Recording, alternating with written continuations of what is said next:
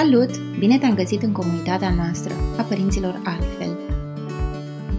Sunt Roxana de pe Play și astăzi vom vorbi despre stresul parental, despre acel părinte care nu mai vede luminița de la capătul tunelului.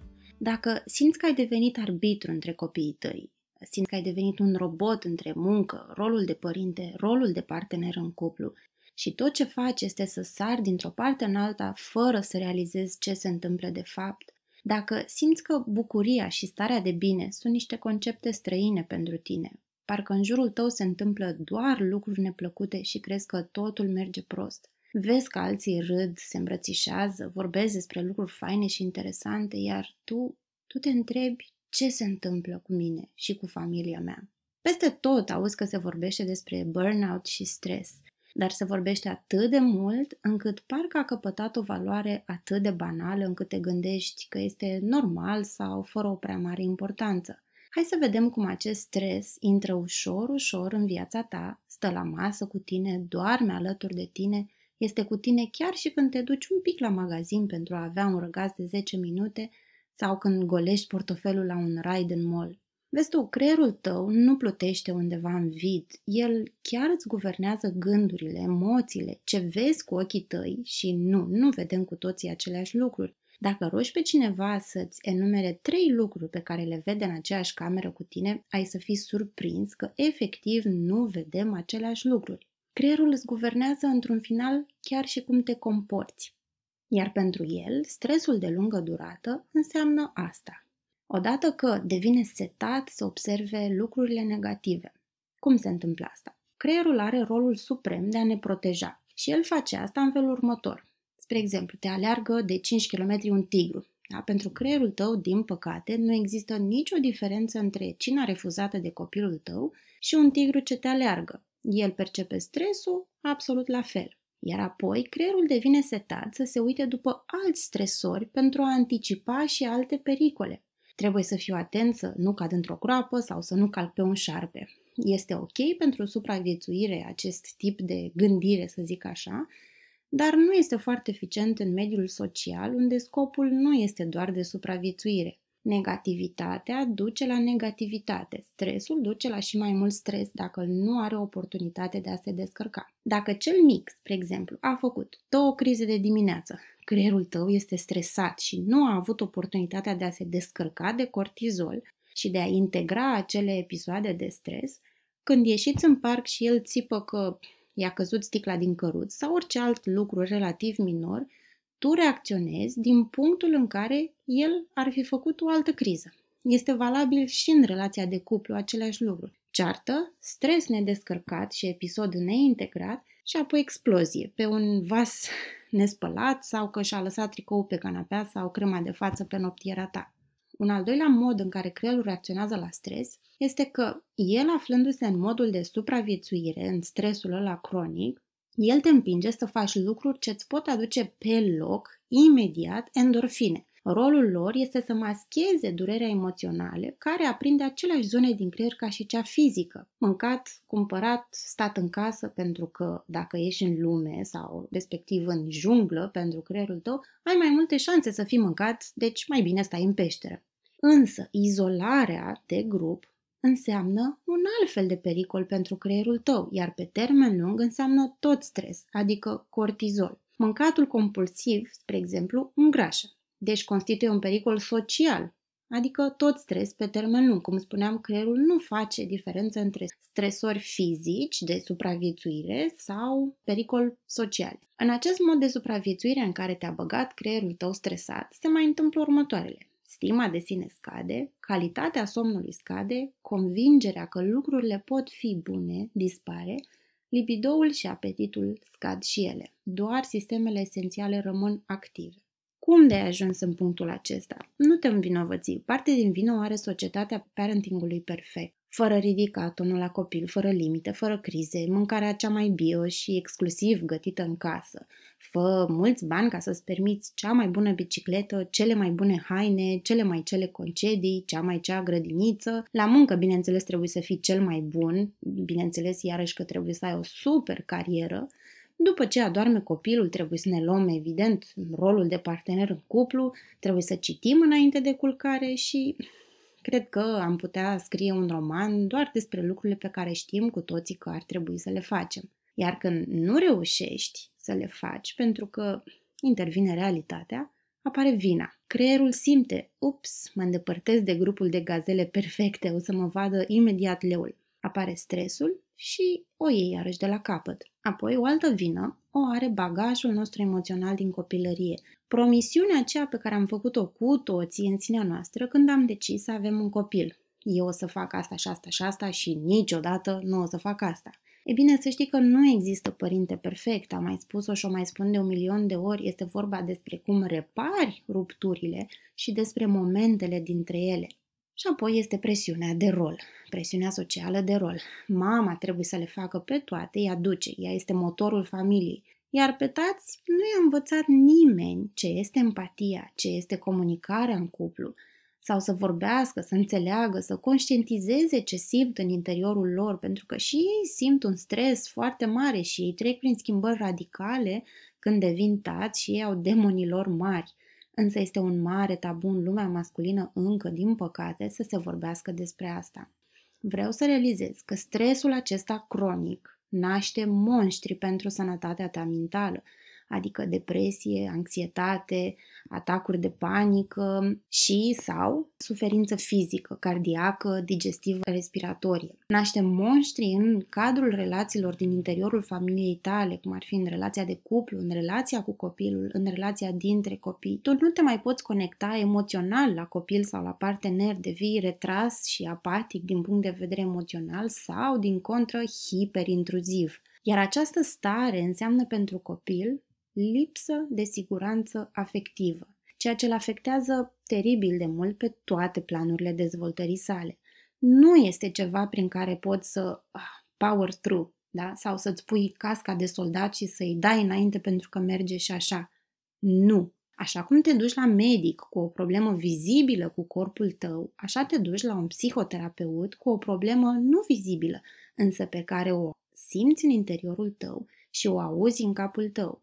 Nu o să zic că meriți asta, pentru că nu este ceva de meritat, este dreptul tău.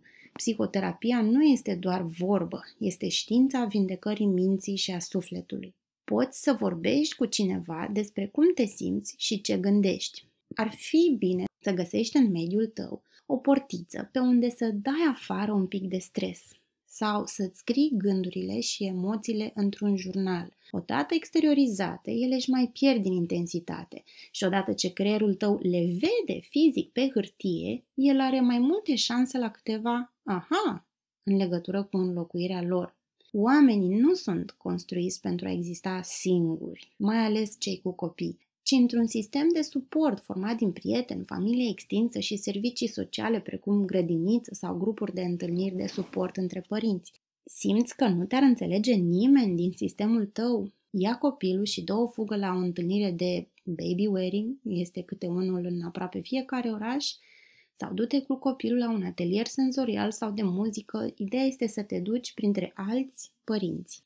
Apoi ce mai poți să mai faci este să-ți hrănești creierul cu lucruri pozitive. Începe ziua cu muzica preferată, în loc să scrollezi în gol pe Facebook sau Instagram. Șterge, te rog, acele conturi care îți aduc vină și îți cresc așteptările la cum arăți, ce activități faci cu copiii tăi și ce concedii ai, ți le crezi la perfecțiune. Fă yoga sau mindfulness, lipește peste tot prin casă afirmații pozitive, de genul sunt lumină, sunt frumoasă, sunt un tată minunat, sunt capabil, merit, sunt cea mai bună versiune a mea în acest moment. Expir tensiune și inspir calm.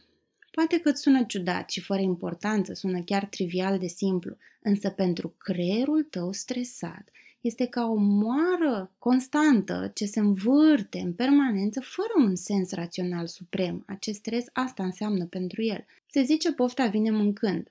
Hrănind puțin câte puțin creierul cu pozitivitate, ajungem să spargem acel cerc vicios. Doar trebuie să ai un pic de încredere și să faci asta. Dar ține minte că un obicei nou are nevoie de 45 de zile ca să se integreze. Un obicei vechi trebuie să fie spart, dat la o parte și înlocuit cu altceva. Deci, încercuiește ziua 46 în calendar, ziua în care te vei simți mai bine dacă pui în practică toate aceste lucruri. Fă-ți o rutină zilnică, ce include cât mai multe din acele activități pozitive despre care îți povesteam. Rutina o să-ți ajute creierul să se relaxeze un pic, să ia o pauză de a lua decizii în fiecare moment, de a fi mereu în gardă. Rutina îți va acorda mai mult timp și te va împiedica să cazi iar în plasa tonelor de lucruri ce vrei să le faci peste zi.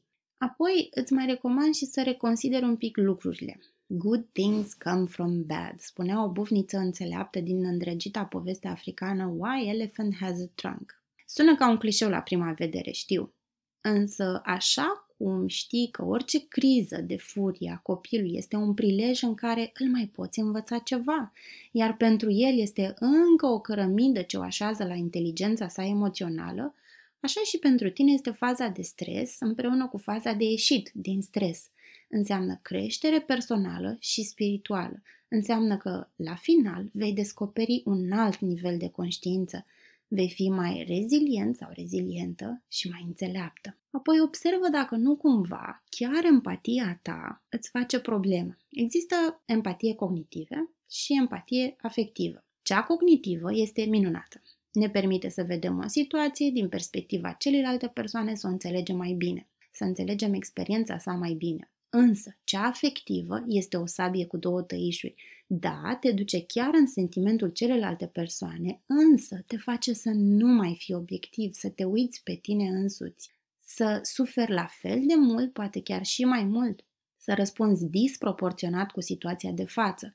Dacă te pierzi în emoțiile celelalte persoane, poți ajunge foarte ușor la burnout poți ajunge la situația în care vrei să controlezi și să intervii mereu în cealaltă persoană. Spre exemplu, când copiii se ceartă a mia oară în decurs de 5 minute, fă un pas înapoi și oferă-le ocazia de a descoperi singur o soluție, să fii surprinsă. Am mai scris câteva articole despre conflictele dintre frați și cum noi, ca părinți, le putem uh, gestiona cel mai eficient. Apoi ajustează-ți așteptările. Creierul rațional, în mod automat, el creează predicții despre lumea înconjurătoare, bazându-se pe două lucruri. 1. Ce ne-ar face plăcere și 2. Ce ar constitui un pericol.